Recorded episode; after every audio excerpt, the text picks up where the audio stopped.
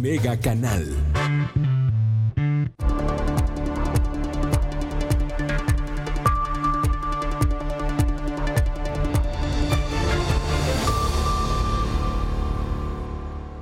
Muchas gracias. ¿Cómo está usted? Le agradezco que nos acompañe en este su primer avance informativo de Mega Noticias Colima. En este corte informativo le agradezco que esté con nosotros.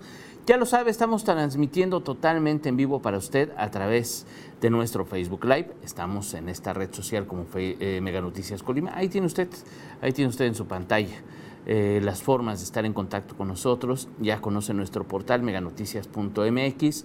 También estamos a través del WhatsApp. Ahí tiene usted el número por el que nos puede contactar. También puede contactarnos a través de la transmisión de Facebook Live. Ahí puede escribirnos, yo le respondo. Ahí podemos tener comunicación. Y también estamos, ya lo sabe, a través del 151 de Megacable y estamos grabando este contenido para usted a través de la plataforma Spotify. Usted, minutos después de la media, usted tendrá Mega Noticias Colima para llevar.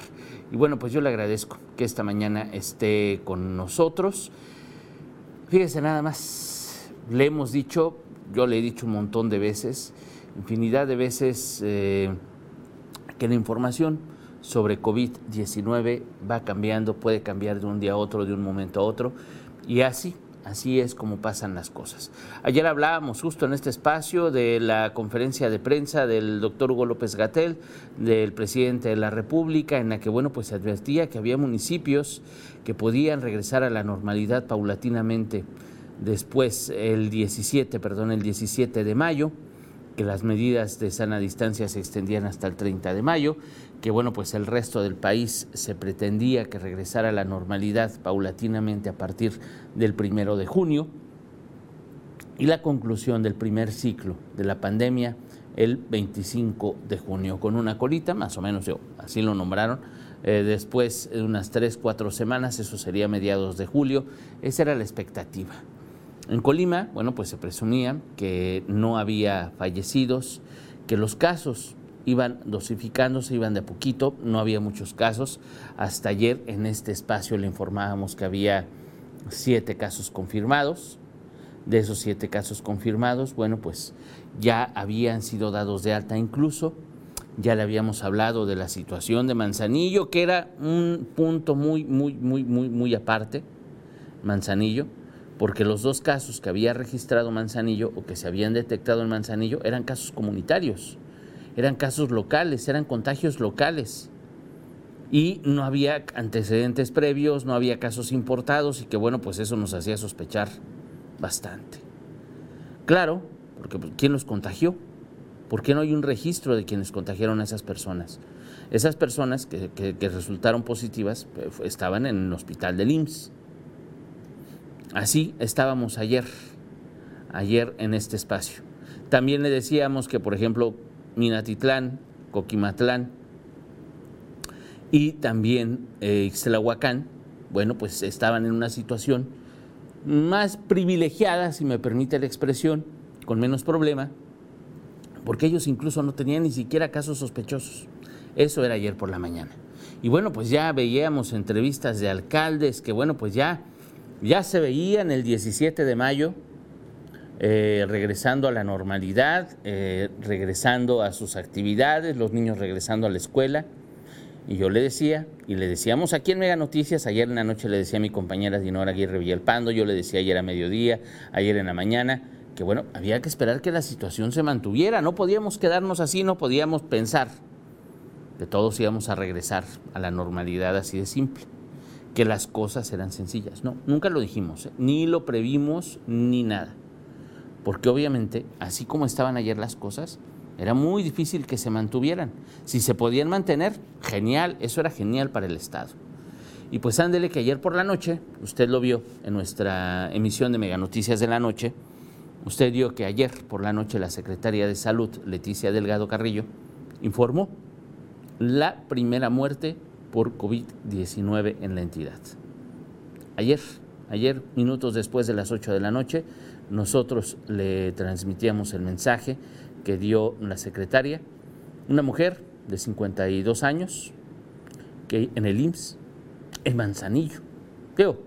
Le hemos hablado de la crisis del IMSS, yo le he hablado ampliamente de lo que pasa al interior del IMSS y mire, fue en Manzanillo, le hemos hablado de Manzanillo, en el IMSS, en el hospital del IMSS de Manzanillo. Perdón, no, la de ayer no. La mujer que murió ayer fue en un hospital de la Secretaría de Salud, fue en el Hospital General, fue en el Hospital General. Sí, el de hoy, porque ya son dos, dos personas fallecidas que informa el Estado en menos de 12 horas. El de ayer en la noche que informó la Secretaría de Salud, si ya tengo aquí la información, es que no podía abrir la nota, es murió en el Hospital General de Manzanillo, una mujer de 52 años. Ella llegó el día 12 de abril.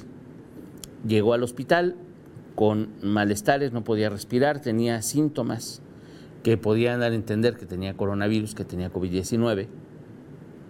Pero hasta el 13 le hacen el examen.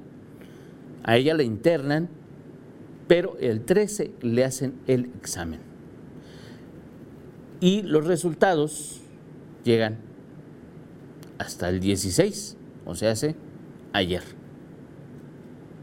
Justo eh, prácticamente cuando ella muere.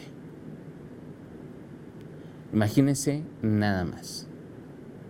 Además, digo, ya había presumido, presumía el gobierno del Estado, presumía la Secretaría de Salud, la Secretaría de Salud presumía que las pruebas en Colima, en el laboratorio estatal, pues eran rápidas horas, siete, ocho, nueve horas. Pues en este caso, cuando la persona muere, pues sí tardaron tres días. Llegó, le hacen el examen el 13 y se los entregan el 16. Imagínense nada más. Entonces, ese es el, el primer fallecimiento por COVID-19 en la entidad.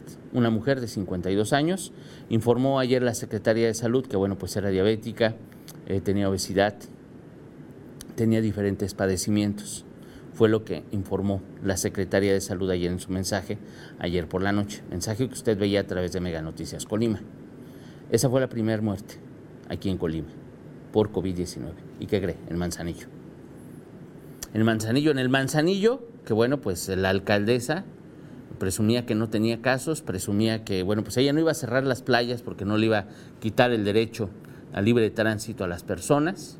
Bueno, no, no, no vamos a juzgar las acciones de las autoridades, pero ahí tiene el primer fallecimiento en Manzanillo.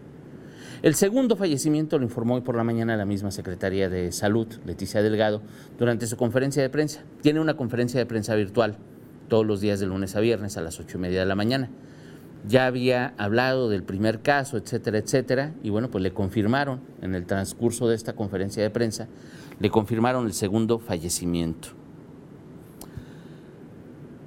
Una persona de la tercera edad con eh, hipertensión descontrolada muere en el IMSS, en el hospital del IMSS, en Manzanillo. En, este caso, esta persona llegó también el, 13, llega el 13 de, abril al, al hospital y bueno, pues lo que tardan las pruebas, pues apenas se confirma que tenía COVID-19. Una persona de la tercera edad, aparentemente, bueno, pues ya con hipertensión descontrolada, que llega al IMSS y bueno, pues lo que tardan las pruebas en el IMSS, que de por sí de por sí en el IMSS son buenos para tardarse. Y bueno, pues así son dos fallecimientos. Le digo, el caso de Manzanillo lo hemos platicado los últimos días, lo hemos platicado las últimas semanas, desde que empezaron la contingencia, desde que empezó la contingencia. Usted recordará el día que el gobierno del estado define la emergencia, la, emergencia, la declaratoria de emergencia en el estado, cuando se define esta acción.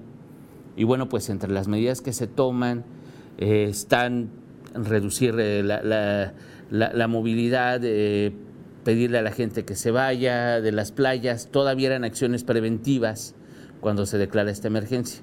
Cuando el gobierno federal declara la emergencia sanitaria a nivel nacional, entonces el gobierno del estado determina cerrar las playas.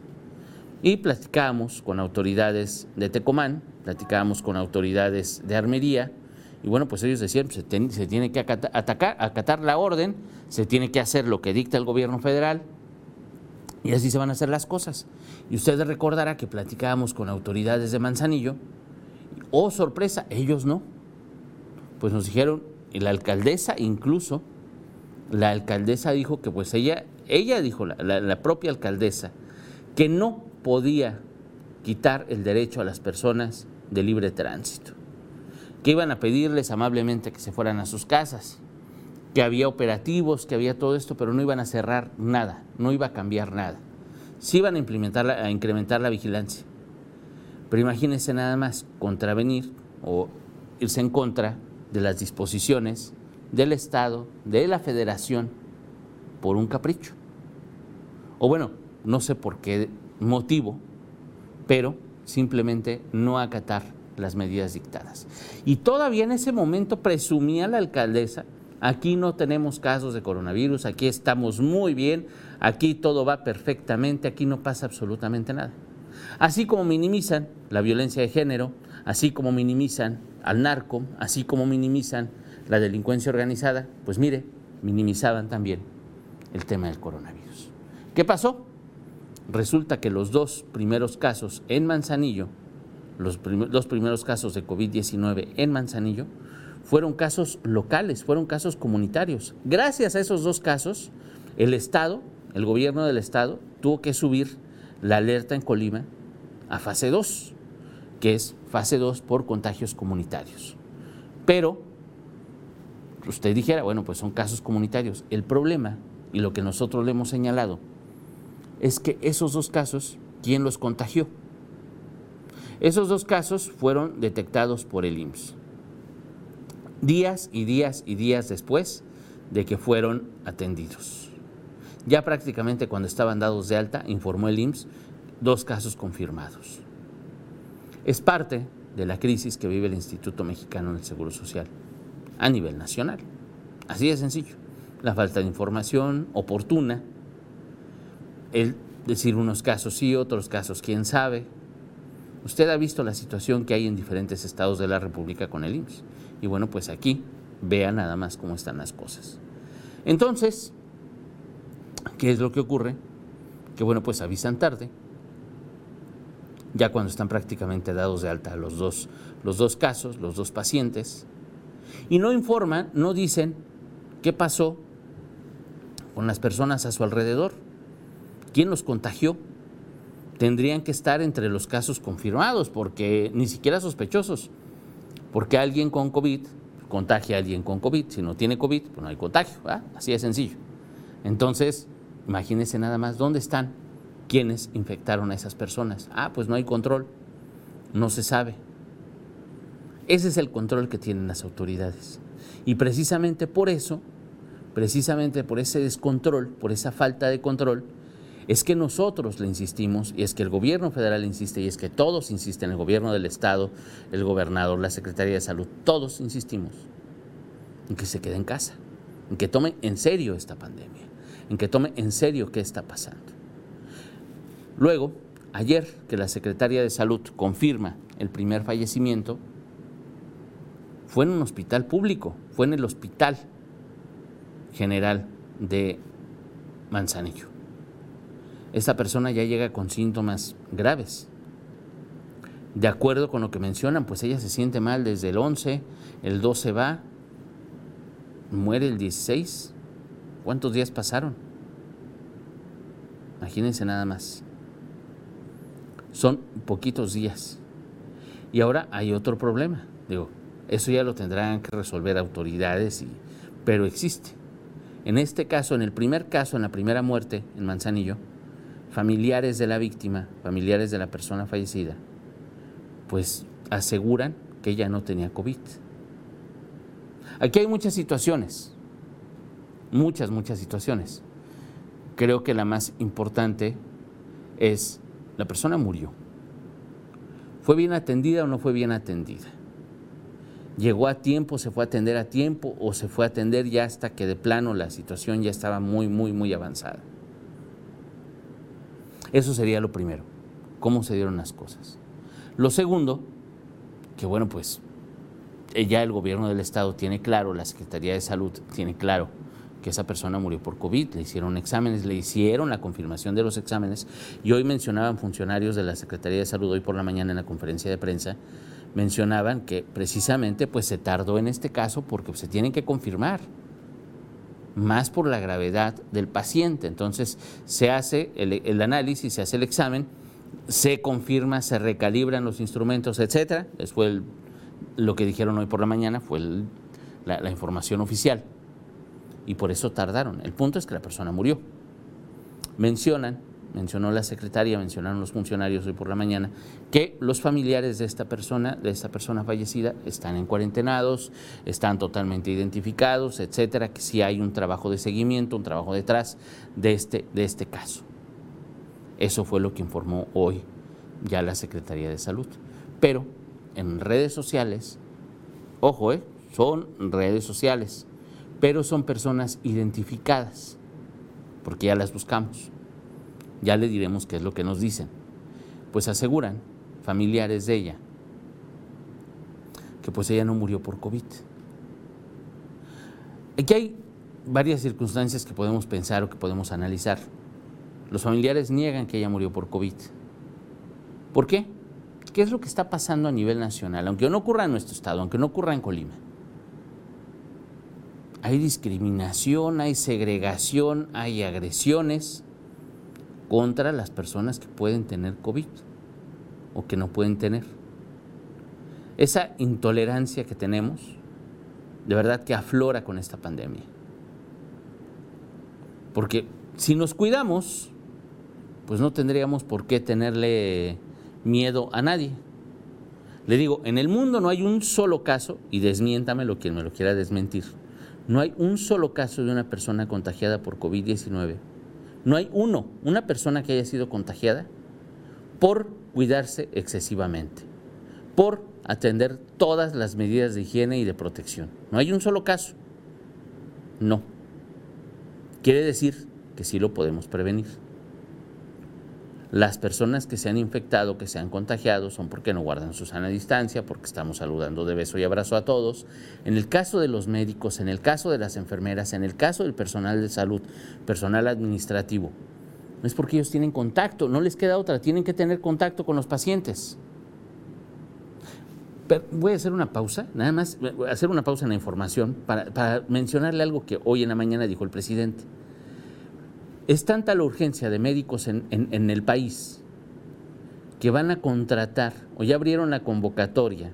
Ya ve que tienen semanas insistiendo, insistiendo, insistiendo para que médicos y enfermeras se recluten pues en la Sedena. Digo, perdón porque se recluten, busquen chamba en la Sedena para atender los hospitales COVID, para atender esta emergencia, esta pandemia.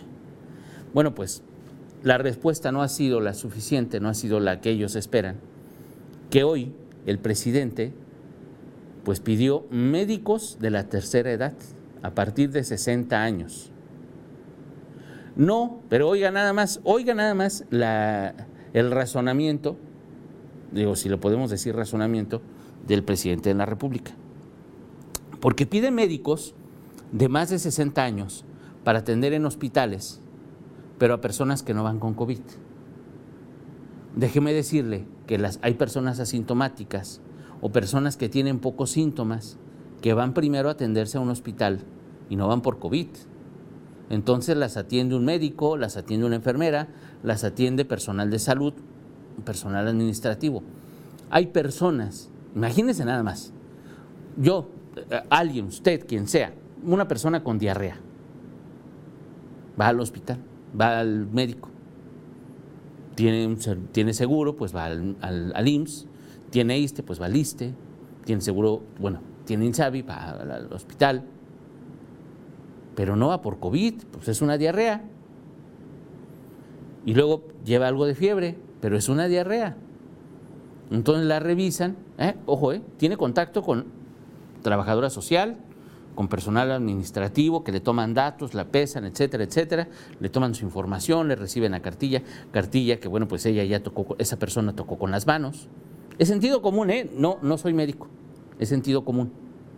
Entonces toca con las manos la cartilla, le toman los datos, pasa con la enfermera, la enfermera la revisa, le toma la presión, la pesa, etcétera, etcétera, y tiene contacto muy cercano. Y luego pasa con el médico. El médico es la tercera persona que ve en el hospital esa persona. Y el médico la revisa y dice, pues tiene diarrea, tiene un poco de fiebre, pues le da X tratamiento, váyase a su casa. ¿Y si esa persona va con COVID?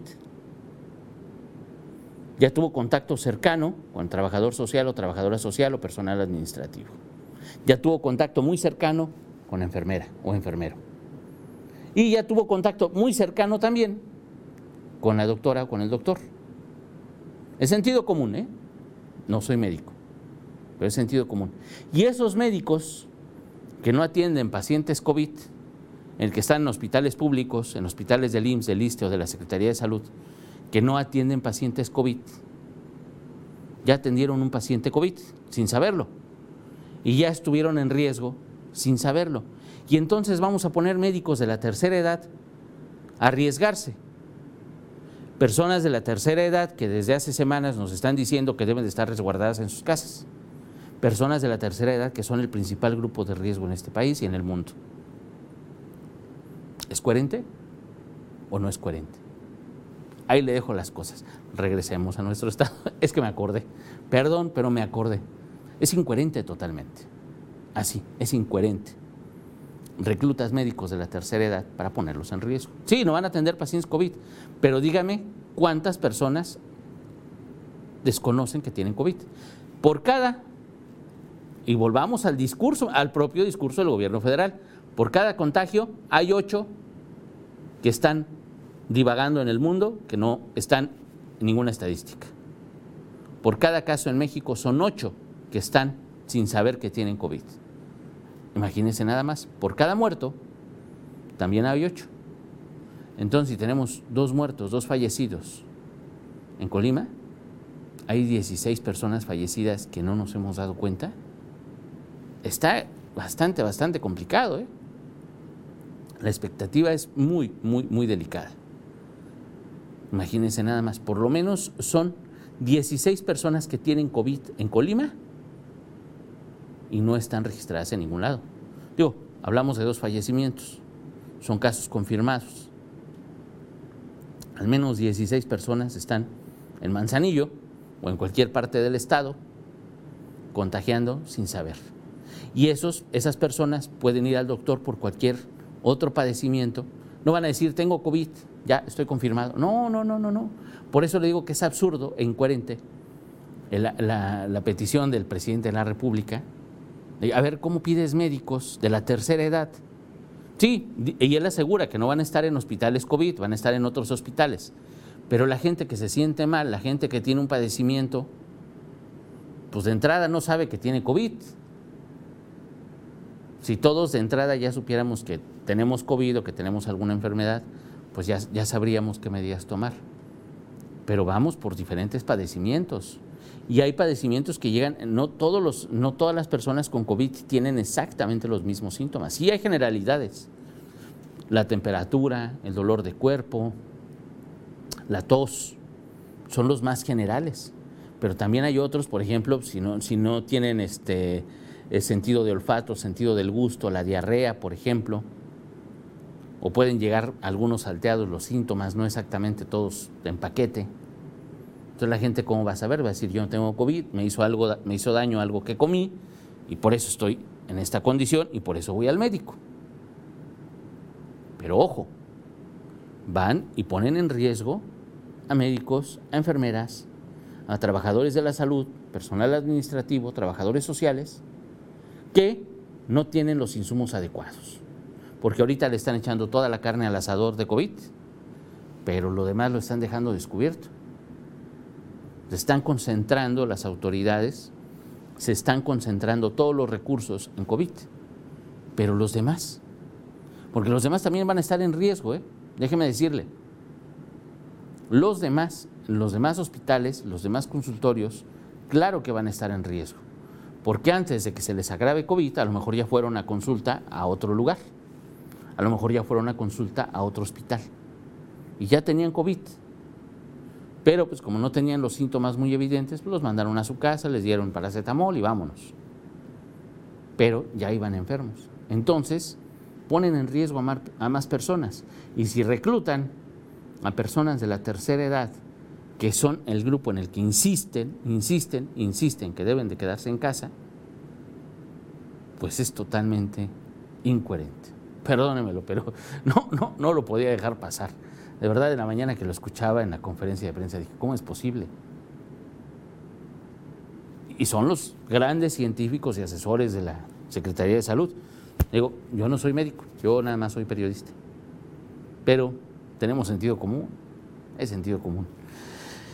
Blanquis, muy buenos días. Le agradezco mucho su mensaje, Blanquis, sorprendida y sobre todo triste de ver cómo la gente ve y sigue diciendo que esto es falso, que el virus no existe o que el gobierno le conviene que su economía colapse, que las muertes no existen. No, hay quien dice que estos son inventos y, y usted cree que por su gusto los gobiernos van a quebrar y van a endeudarse y van a hacer un caos. No, nadie lo hace por su gusto. Y primero, ¿por qué no había muertos? Y ahora que los hay, tampoco es cierto. Somos contreras, la verdad. Pues sí, fíjese, somos contreras. la verdad es que no, no, no queremos ver la realidad, no queremos ver las cosas. Mientras no estén cerca, mientras no estén cerca de nosotros, mientras no sean cercanas, no las, no las queremos ver así. No queremos ver más allá de lo que nuestro entender da. No, no aceptamos que haya más, quizás por miedo, quizás por muchas cosas, pero la realidad ahí está. Digo, la situación en Manzanillo es totalmente delicada. Y peor le, y peor le pongo las cosas. Espéreme. Ayer eh, eh, estaban en, redes sociales mis compañeros, este, mis compañeros de Mega Noticias, estábamos estaban rolando, perdóneme la expresión, rolando fotos de grupos en Manzanillo con eventos públicos eventos con 20, 30, 50, 100 personas, ocurridos ayer, antier, en Manzanillo. No hay una autoridad que haga algo. Yo, ciertamente, nos queda claro que a muchas personas poco les importa, que muchas personas lo ven lejano, que muchas personas creen que no existe. Pero existe una autoridad Digo, suponemos que el municipio, suponemos que el ayuntamiento de Manzanillo, pues debería tener por lo menos un operativo de vigilancia en los barrios, en las colonias, en las plazas, para que no se hagan congregaciones de personas, porque invariablemente no podemos tener la vida que teníamos hace dos meses. No podemos tener la movilidad que teníamos hace dos meses. Eso es invariable. Y, y le digo, había fotos en redes sociales y videos de eventos en Manzanillo, de congregaciones de 20, de 30, de 50, de 80, 100 personas, tranquilamente sin que nadie les dijera nada. Y eso ayer y antier, estos días. Imagínense nada más la gravedad de las cosas. Eh, Soco, muchas gracias por escribirnos, le mando un abrazo, Soco. Allá dicen que la muerte sí es por COVID y que la autoridad local lo niega. Y acá dicen que no es por COVID y que la autoridad lo inventa. Pero hay más de 130 mil muertos en el mundo y muchísima gente loca que no se cuida. Ay, Soco, ¿qué le digo? Pues claro, hay gente que no se cuida, hay gente que no le importa. Pues es lo que, lo que dicen. Lo que sí, eh, también al gobierno, créame, a ningún gobierno le va a convenir sembrar muertos. Decir, ah, ya tengo mi primer caso, aleluya. No, jamás. A nadie le conviene. Es una situación verdaderamente grave, es una situación verdaderamente delicada. Y si se tardaron tres días en confirmar el caso y en reconfirmar, es para no equivocarse. Digo, eso no, no lo vamos a dudar. Si la autoridad confirma y reconfirma, pues es porque no quiere equivocarse, es porque no quiere decir, uh, este sí era, este no era. Creo que les conviene a ellos menos mentir o dar información falsa. Al contrario, buscan que la información trate de ser lo más correcta. Que por ejemplo, las, entre autoridades cambian muchas cosas. Por ejemplo, vemos en el IMSS en el IMSS toda esa información la están concentrando a nivel nacional. Entonces, lo que diga el director del IMSS, Robledo, pues es la ley. Lo que diga el director de prestaciones médicas es la ley. Lo que pasa en los hospitales, ojo, porque hasta lo desmienten. hasta lo desmienten. Lo que pasó en Puebla con los reporteros de, reporteros de televisión que fueron agredidos por, estar, por cubrir una manifestación de enfermeras que no tenían insumos en un hospital de IMSS. ¿Qué pasa en Tijuana? ¿Qué pasa en Coahuila? ¿Qué pasa en el Estado de México? ¿Qué pasa en Jalisco? Realmente hay una crisis, realmente faltan insumos, realmente faltan muchas cosas. Y está el tema, además de los insumos que ha mandado el gobierno federal a los estados, que panistas, priistas, todos han cuestionado la calidad de los insumos. Hay quienes ya lo usan políticamente, los panistas, por ejemplo. Pero priistas y hasta morenistas se han quejado de esos insumos y reconocen que pues, no tienen la más mínima calidad. Y entonces la Secretaría de Salud del Gobierno Federal dice, a ver, espérenme, no se enojen. Esos insumos no son para, para los médicos que están atendiendo COVID. Volvemos a la mentalidad absurda de que hay médicos que sí atienden COVID y médicos que no atienden COVID. Cuando las personas no saben que tienen COVID. Por cada caso hay ocho que desconocen que tienen COVID, pero lo tienen. Y si desarrollan alguno de los síntomas y van al médico, pues no van por COVID, no van a decir, ah, yo tengo COVID, no, ni idea. Y los médicos, enfermeras y personal de la salud está en riesgo, nada más sin saber. Les digo, así es como, como están funcionando las cosas, así es como están ocurriendo las cosas en nuestro país, así es como ocurren las cosas en nuestro estado. Y bueno, pues vamos a ver qué es lo que pasa, vamos a ver qué cambian las estrategias por estos fallecimientos. Invariablemente, pues el tema de los fallecimientos está totalmente ligado al tema de los contagios.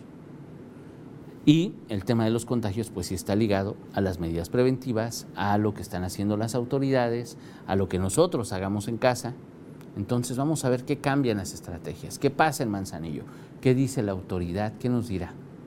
¿Sí? Buscamos a la presidenta de Manzanillo, buscamos a las autoridades para que nos digan qué está pasando, qué está funcionando, si reconocen que algo no está funcionando, qué tenemos que hacer los ciudadanos, lo estamos haciendo tan mal o qué está pasando. Hay muchas, muchas, muchas preguntas que no han sido contestadas efectivamente por las autoridades y que bueno, pues nosotros en Mega Noticias, créame, créame que les daremos seguimiento. Yo le agradezco su atención, lo espero a las 3 de la tarde en Mega Noticias Vespertino y mi compañera Dinora Aguirre Villalpando le espera a las 7.58 de la noche. Yo le agradezco su atención. Bonito día.